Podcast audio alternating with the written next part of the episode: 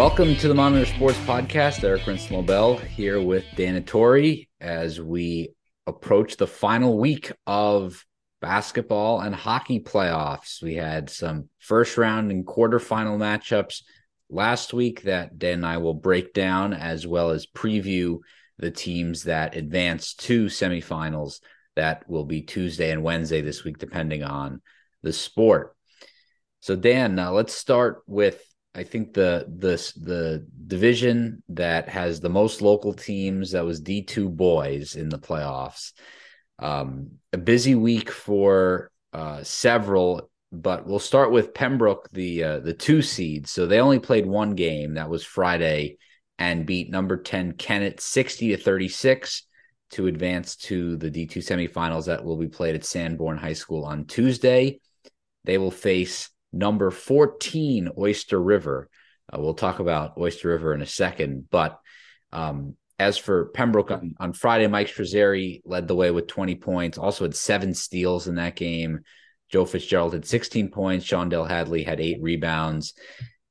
Contrary to a lot of the other games featuring area teams, there was really never a doubt that Pembroke w- was going to lose, uh, was going to win this game. I mean, was not going to win this game. They came out. They they they they didn't score. I think maybe the first two and a half minutes. They were trying to kind of figure out how to work against Kennett's two three zone. But after they figured that out, it was pretty smooth sailing from there, as somewhat evidenced by the twenty four point margin of victory. But you know, for uh, for Pembroke, you have to feel good about this. I mean, they're team that we've talked about on the podcast all season. They've had high expectations since the start and getting not only getting a win but getting a convincing win to get your playoffs underway has to be pretty good just confidence wise for them moving ahead to the semifinal yeah, and they're one of the few teams in the division that's really taking care of business. We saw a lot of big seats fall early in Division Two boys action, um, a lot of really close games. Uh, Oyster River, who they're playing in the semifinals, they upset. So Oyster River, number fourteen, upset Souhegan on a buzzer beater. They won that 48 to 45. Um, Oyster River upsetting number six Coe-Brown 40 to 36. Both of those wins coming on the road uh, on the road for Oyster River. Um, number 10 Kennett, who uh, Pembroke just beat, they upset number seven Conval. Um, yeah, number four, man, not really a huge upset, but uh, number four, Manchester West falling to number five um, Pelham by 20 points. Number eight, Merrimack Valley took it to uh, Laconia and and number one Laconia and almost beat them. So um, I would agree if if you're Pembroke, they're one of the few teams um, that have sort of performed to their seed and played the way that you would expect an, a, a team of that high seed to play. Um, so certainly feeling pretty good about Pembroke and where they're at right now.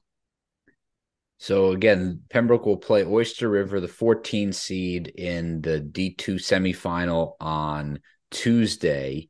Now, Dan mentioned that Oyster River beat Coe-Brown and uh, Souhegan, the six and three seeds respectively.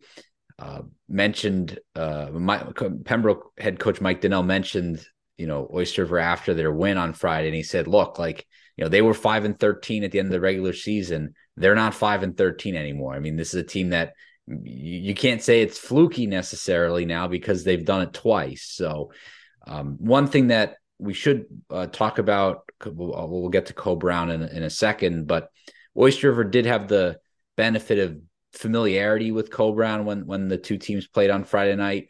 That won't be the case uh, on uh, Tuesday when Pembroke and Oyster River uh, match up because they did not uh, face uh, they they face each other once in the regular season. Pembroke won 73-48, but it's not the same level of rivalry that Oyster River has with Coe-Brown. So uh, but even still should be should be an exciting matchup at Sanborn on Tuesday.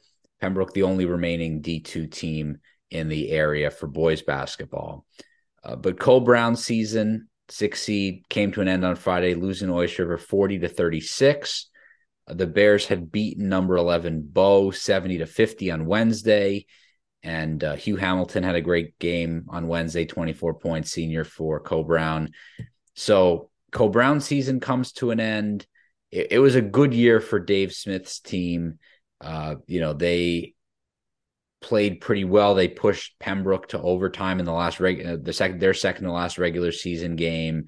Uh, they had a lot of talented players on that roster. mentioned Hugh Hamilton. They had a couple other players that could score and uh, disappointing finish to their season because I think they probably thought they were capable of getting to a, getting to the final four, but they're they're going to fall one one round short of that. Yeah, I did not. Uh, have very little intel on what happened in that Oyster River Coe-Brown game. I did see some highlights. It looked like what Oyster River was able to do effectively was they just packed the box and didn't let Coe-Brown get clean looks near the basket. Uh, and made them take sort of awkward mid-range shots and and shots from deep that weren't landing. Um, but also, I mean, Oyster River, it's a huge rivalry. They packed Coe-Brown's gym, um, and they had a very ruckus uh, fan section that I think really made a big difference. And, you know, we'll see what happens. I think Pembroke is a team that shoots really well from the outside. So I think what worked for Oyster River in previous games won't work the same way against a team like Pembroke. But but again, they're number 14 seed playing in the final four. They almost didn't even make it in the tournament. They got in on the on a tiebreaker. There's a bunch of other teams at five and thirteen as well. So eh, they're playing with house money. I mean, they can they can come out playing really hard with absolutely nothing to lose, and they've already upset two teams. So you know this is way better than I think they were expecting. So you know why not? They're so they're going to go for it. So I expect it'll still be a good game. Um, but I, I think a, a favorable matchup uh, for Pembroke based on what what I know. Um, but yeah, I mean, you you don't the best team doesn't necessarily win at all, but it, it who's the better team that day is uh is what it comes down to in the playoffs. And that's something Pembroke has been reminding each other every every every game because they know that if they want to win a championship, they cannot overlook any opponent, and that will continue on Tuesday so Coe-Brown season comes to an end after losing to Oyster River. Mentioned that Coe-Brown beat Bow, another area team that finished the season nine and ten.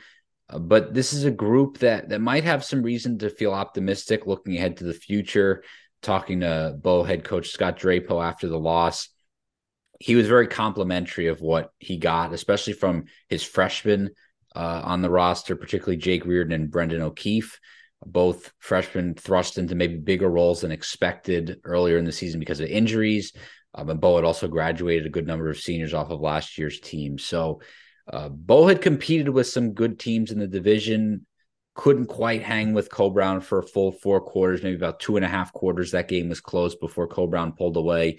Uh, but Bow, another area boys basketball team whose season came to an end this past week.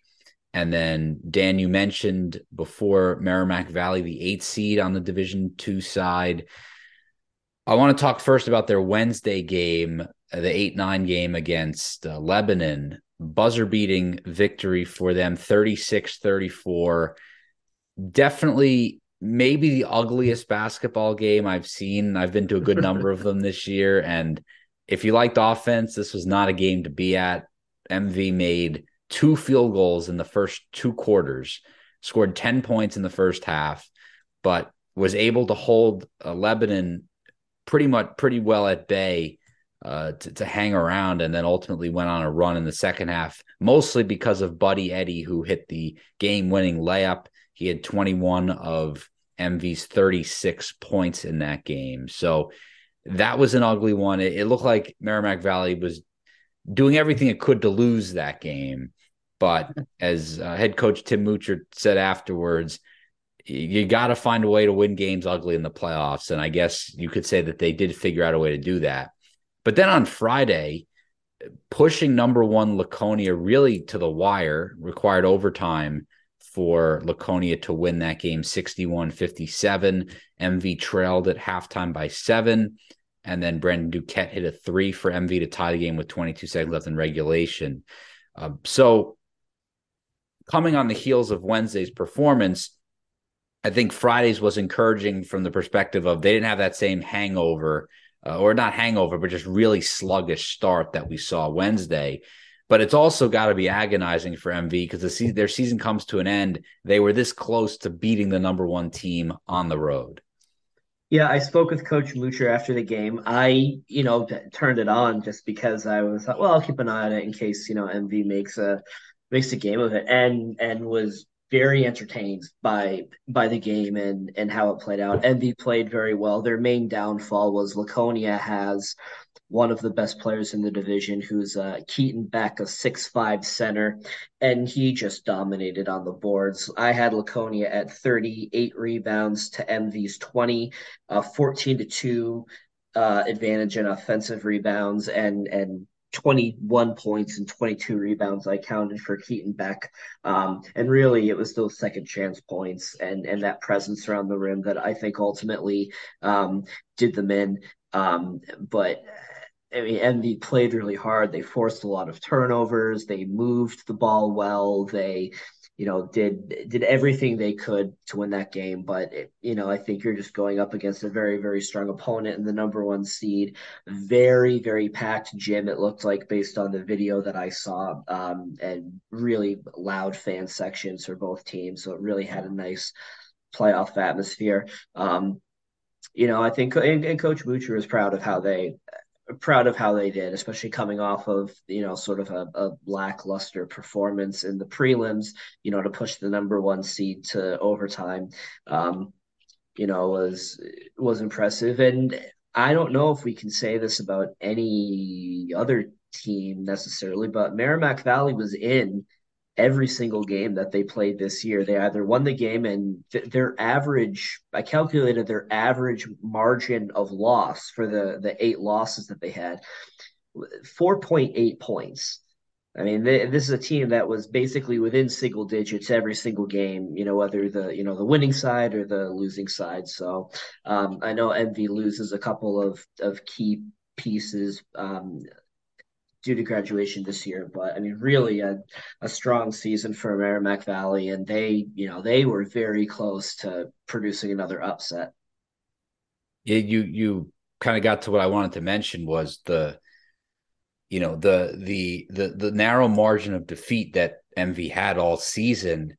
I think probably you know obviously again good season for them, but it, it has to feel a little bit like a well coulda shoulda because you, a lot, as you said, they they're losing a few seniors, so it's not like this was a young team that you know was you know didn't have a lot of experience trying to win close games. They're going to have a younger roster next year and maybe have to rebuild a little bit. So maybe this year a little bit of a missed opportunity. Looking back, of course, Division Two had a lot of really good teams, so hard to fault. You know, everybody can't be at the top. Somebody's going to have to drop toward the middle, but um, MV had a lot of chances and still, you know, pushing number one team on the road to overtime is nothing to be disappointed about. But you know, when you get to when you get to this time of the season, every team wants to be hoisting that trophy at the end. So still doesn't take away from the sting of of having a season come to an end.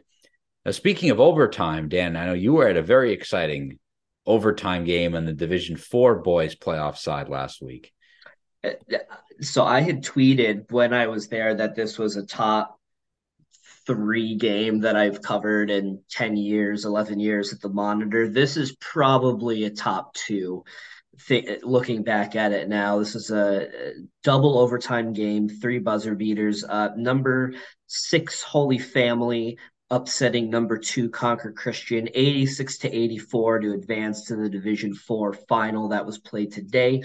Uh, Woodsville uh, winning its third consecutive championship with a victory over Holy Family, but it's such an exciting semifinal. These are two teams that know each other very well. It was a rematch of last year's semifinal that Concord Christian won.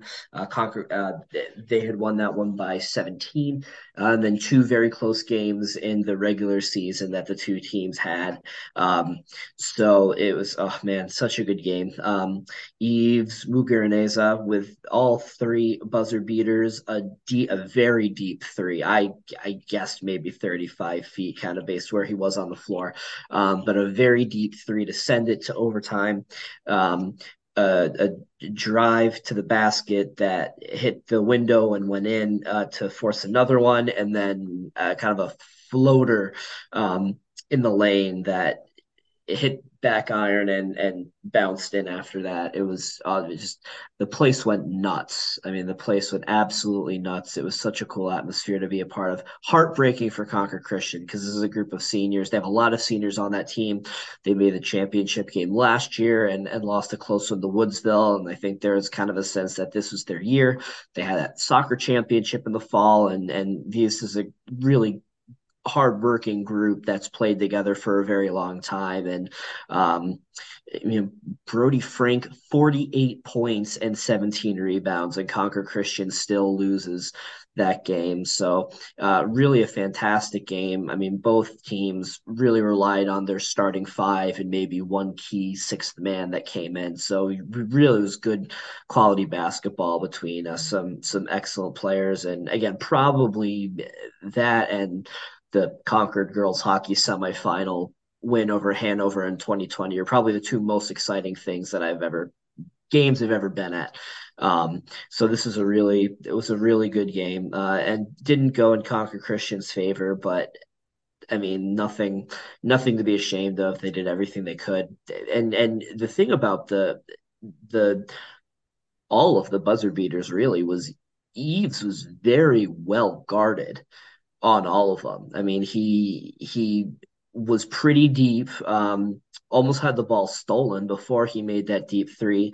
Um, almost had uh, the ball stolen again uh, as he was before he was weaving through traffic to get the second buzzer beater. And then there's a ball 603 has a great photo of the of the game winning buzzer beater where Brody Frank has his arm out and he's really high up. And it was just a very contested shot um, so it was a really exciting game. Uh, was you know was happy for for Holy Family, but you know obviously a heartbreaking loss for uh for Concord Christian. So that was uh, that was my start to the week. Was that that Monday night? It was a very exciting way to start a week of playoff coverage. Um, but I, and I think based on what I had heard from other reporters, who were there and other members of the media who who cast a wider net as far as covering stuff across the entire state, not just the capital area. This was probably one of, if not the best game in NHIAA history as far as basketball goes. It was very exciting. So, uh,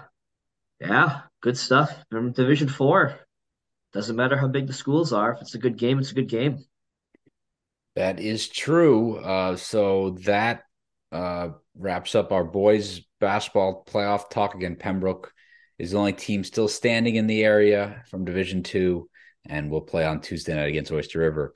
On the girls D two side, uh, number one Bow beat rival number eight Pembroke for the third time this season, winning 57 36 on Saturday evening.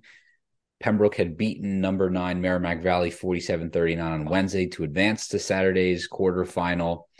And uh, Bow will now face number five Laconia in the semifinals on Wednesday, a team that Bow beat uh, 40 to 28 on January 18th, which is somewhat notable because that 12 point margin of victory for Bow is they're tied for their second narrowest this season. So Laconia, one of the few teams that has kept Bow close.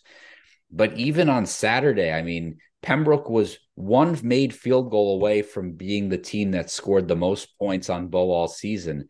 And yet the Spartans still lost by 21 points.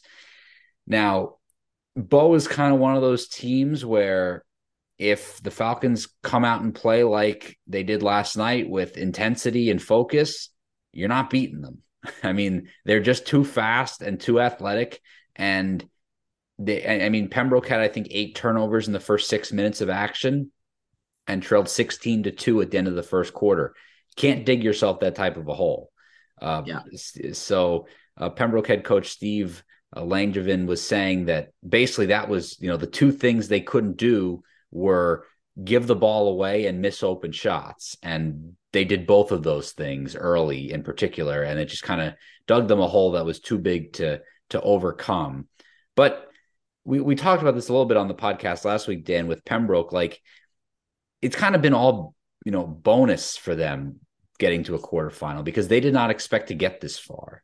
A lot of young players didn't really know exactly what to expect aside from Annalise Dexter, their top player who returned for her junior season this year, but didn't really know what else w- was coming back um, and how everything was going to gel. But they kind of hit their stride maybe about eight games into the season, and they're they only have one senior on this year's roster, so everybody else is coming back. And uh, something coach said after the game yesterday uh, on Saturday was, you know, we see, like if we want to get to where Bow is, we see now how Bow approaches the game and how hard they work and the intensity they play with. That's what we need to do if we want to get there. So it, it was honestly, I think, the first playoff game in any sport that I've covered uh, with the monitor where there weren't tears very visible at the end of the game because they're all they all have another chance next year. Yeah, and maybe two years down the road. So uh, Pembroke loses, but uh, both teams, I guess, can feel decent about how their seasons have gone. Pembroke's season comes to an end. Bow's will continue on Wednesday. Yeah, no, it was a great season for Pembroke. Uh, definitely, I think outperformed where maybe they expected and where a lot of other people expected them to finish. And as you mentioned, they've got a young team with um, most of them coming back for another season or two. Um, so that sets up Bow for a number uh, that will be against number five Laconia in Wednesday's semifinal. Laconia, a team that uh, was one of Bow's closer games. Bow won that one 40 to 28 um, in a, a very defensive battle. I would assume that and again i have no insight this is purely my conjecture i would assume that that would we would see another game like that again that with a team as defensive minded as Bow, um, and and knowing that you're not going to be able to score on them in bunches, I would imagine that it would be a pretty low scoring um, a fairly low scoring game. I don't think any team is matching Bow. If Bow, you know, creeps up into the high 40s in in points, I don't know if another team is gonna is gonna be able to match. Well, so far, no one's been able to match that. So I think the key is to keep it, you know, kind of slow the pace down and keep it low scoring, or at least as as best you can as a team um, like Bow that likes to press the ball and and likes to run it. Um, but yeah, it was a good. I mean, it was one of Bow's closer matchups earlier this season, so we'll see, we'll see how that goes. Um, Laconia is a team that you know is taking care of business so far. They beat John Stark by 15 points in the prelims. They uh, upset Hanover uh, on their home floor in the quarterfinals. It's a five over four, which isn't a huge upset, but Hanover previously undefeated at home this season. So uh, Laconia, the only team to do that. So should be a pretty good game. I, I would expect a, a low scoring matchup, but um, yeah, but we'll see. Yeah, I mean, as as you were saying, if if if you're if you want to try to beat the Falcons, it's going to have to be by slowing the game down because you're not going to outrun them. So uh, they get Bow gets most of its points in transition. Take care of the basketball, which is easier said than done when you have defenders in your face the entire game and the entire time you're bringing the ball up the floor. But I think that's also why it's important to make shots early. Don't let Bow set up their press mm-hmm. and uh, be able to set your defense up because uh, we haven't really seen the Falcons have to climb out of a hole. They've kind of been they're kind of out of the gates right away to an early lead every time. And then the opponent's just in a tough spot because Bow can set up its press. So yeah, I wouldn't I wouldn't expect a, a lot of offense in uh, in Wednesday's game either. That semifinal will also be held at Sanborn High School, 7:30 on Wednesday night. Dan mentioned uh just wanted to uh, uh and uh put a put a bow on the other area girls teams whose seasons came to an end Number 12, John Stark lost to Laconia 59 44. And number 13, Bishop Brady lost to Hanover, the four seed 51 to 30. And then Division One girls, we had one, we only have one team in Division One, Concord. Uh, Concord girls team had beaten number eight Dover 46 42 in the first round on Wednesday, but then lost to number one Bishop Guertin on Friday night 66 48 score a little bit deceptive. Concord led after the first quarter game was tied at halftime, but then it was kind of a matter of fourth quarter. Bishop Guertin, the more talented team, Concord was not able to keep up with them. Yeah, uh, and at one point it was in the middle of the fourth quarter. Concord was up 15 to 5 at one point. So they had a 10 point lead to open the game. Concord uh, shot the ball very well from long range. Uh, the Tide hit four three pointers in that opening quarter to kind of build up a lead a little bit. Um, but Bishop Guertin's number one. They're undefeated for a reason. And, and really, they just ran out of gas. It was an eight point game heading into the fourth quarter. Um, so, again, as you said, the final score a little deceptive. Um, but yeah, really just really hard to play with with a talented team like Bishop Guertin for a full 32 minutes. But Rob Darrell did say he was he was pleased with their full effort for a 32 minute game, which is something that's kind of been a, a theme that he's mentioned in a lot of his interviews with you. I know is is you know getting the team to play a full 32 minutes, and he was pleased with how they played for the full 32 minutes. Um, really for the most of it, we're right there. I mean, really up until the final quarter, um, when when you know Bishop Guertin started to open the lead. So Concord finishes its season with that loss to Bishop Guertin. Let's move over to girls hockey playoffs. We had a double local matchup on Friday in the girls hockey quarterfinals between number four Bishop Brady Trinity Londonderry and number five Concord as they like to call themselves, BLT beat Concord five to two at JFK Coliseum Friday late afternoon, and will advance to play number one Bishop Guertin at Everett Arena on Tuesday.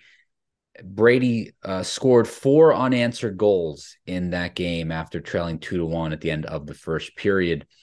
Tough way to end the season for Concord. Uh, I'd want to talk about them first because they had a 10 game win streak in the middle of the season and then finished the year, I believe, losing four of its final six games. So, or three of its last uh, five games. I forget exactly because I've been doing so much math lately. Um, but either way, it, it, they kind of peaked maybe a little bit too early and then did not hit their best. But as as we kind of expected, these were two pretty evenly matched teams, as indicated by the fact that it was the four five matchup. Uh, Concord had beaten Brady Brady's co-op four to one in mid January when they played, but lots has changed since then. And then the thing that really is impressive about what uh, Dan Early and and uh, Brady Trinity Londonderry are doing is they only have 11 girls on their team. And and hockey, I mean, we talked about we've I think we talked a little bit about Concord Christian's girls basketball team last week, only having having seven players.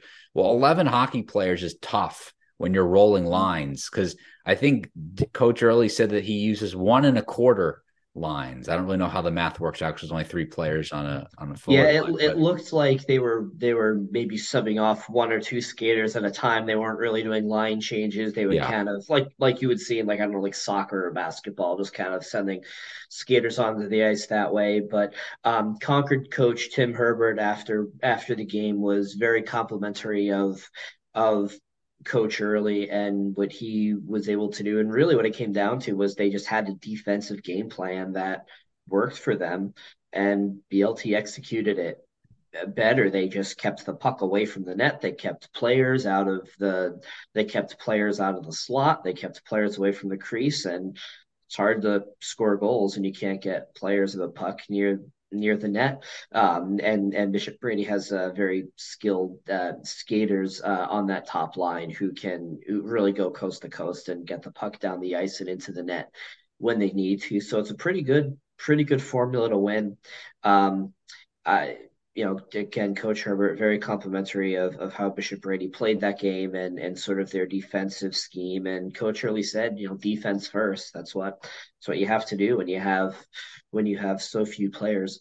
Um, I did get a, a tip from the Nashua Telegraph reporter Tom King that when Bishop Guertin and Bishop Brady played a, a, couple of weeks ago, Bishop Guertin was without their best player, who was on a school trip. Um, that player was also not in the uh, quarterfinal game that Bishop Guertin had. So we'll see how that the additional personnel or uh, who are missing from the previous matchup, how that impacts things on Tuesday night. But really, for Brady, couldn't have worked out any better. They effectively get a home game um, at Everett Arena uh, in Concord for a, a chance to go to the championship. And I uh, just wanted to, you know, congratulate Brady, regardless of how Tuesday goes. This is their first Final Four since 2016. Um, so really a, a good, uh, good step forward for the program. Well, speaking of Everett Arena, uh, Concord boys hockey was there on Saturday night, and the Tide took down number nine Keene four to one in a game that Concord pretty much dominated from start to finish, even though it was a tie game at the end of the first quarter uh, first period. Uh, Concord outshot the Blackbirds 31 to 4 for the entire game, in which uh, during which Brooks Craig scored a hat trick and broke the single season points record. His goal in the his first goal of the game that came in the second period was his 64th point of the year. So he's probably has a couple other records he could break in the in the last two games should Concord advance to the championship. Um, but you know, for the Tide, Dan, it's not often that you talk to Dunk Walsh after a game, even a win, and he's very satisfied. But it seemed like he was pretty satisfied with how the Tide played on Saturday. Yeah, I mean, really, his his whole thing is that you know they need to stay sharp and just not make mistakes. And I think he's, you know, the the Tide are confident that you know on in general, in a vacuum, they are the best team. Um, but you know, good teams can still make mistakes, and and sometimes it only takes a mistake or two that can really change the the outcome of a game. And um, Concord really only had one mistake. It was a, a giveaway uh, in their own zone that Keene took advantage of to score the game tying goal in in the at the very end of the first period um, to make it one one before Brooks scored two goals in the in the second period to close that one effectively close that one out. Um, but really, he's you know he's he's pretty happy with uh, where they're at. They didn't make many mistakes. They they shut Keene down very well Concord's top line, um, produced a lot of goals, and yeah, pretty solid throughout. Uh, Concord will play the winner of Bedford or Trinity, a game that was postponed by two days due to the weather. So they don't play until um, Monday before uh, facing off against Concord and Wednesday semifinal. So certainly uh, that a move in favor of the Tide, um, having more rest um, than Bedford and Trinity. That should be a, a, pretty well evenly matched game with with two very strong opponents who have both historically been very strong and and have played well against Concord in the past. So uh, that's definitely something that favors Concord having more rest. Um, but yeah, like you said, Coach Walsh was you know pretty pleased with with how the team played. But yeah, and and he knows they know what to do. You know, it's just a matter of executing at this point and and not making mistakes and playing the way that they know they're capable of. And Concord also has familiarity with both potential opponents. On Wednesday, played Bedford twice and Trinity twice, beat Bedford 5 nothing and 3 2 in the two meetings, and beat Trinity 6 3 and 8 2. So uh, Tide obviously undefeated this year and uh, have played each of the two their two possible opponents twice um, in the regular season.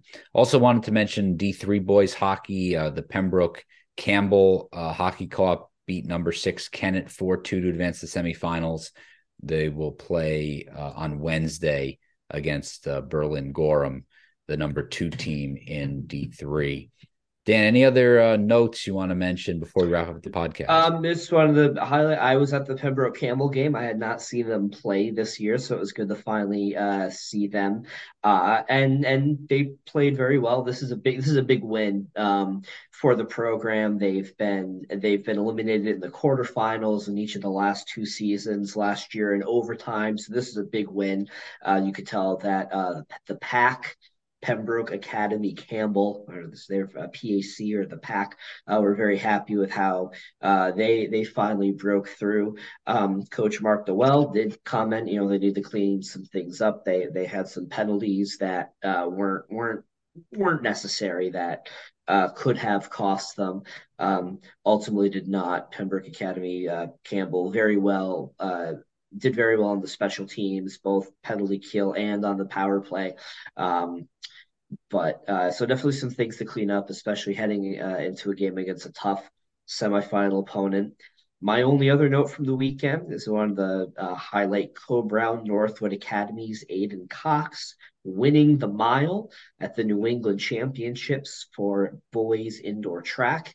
Again, a, a meet that has not been held for a couple of years um, due to COVID and, and issues with with venues. New Hampshire I was not able to hold a competitive season, but uh, you know, Aiden Cox picking up where he left off with cross country, uh, you know, breaking a couple of records uh, at the Division Two championships, and then uh, another New England title to add to his collection. All right, so that will wrap up this edition of the Monitor Sports Podcast. Ford area teams, uh, actually five area teams playing in uh, semifinals this week that we talked about. Pembroke boys on Tuesday at Sanborn High School against Oyster River. Bow girls basketball on Wednesday against uh, uh, Laconia. Laconia, yes. Knew it was an L school. Uh, the and then uh, Concord boys hockey will face either Bedford or Trinity, depending on what happens in that quarterfinal. And uh, Bishop Brady girls co-op will face Bishop Guertin. Pembroke Campbell will play Berlin Gorham as well. So that'll do it for the Monitor Sports Podcast for Dan Torrey. I'm Eric Prince Lobel. Thanks for joining us. We'll be back next week.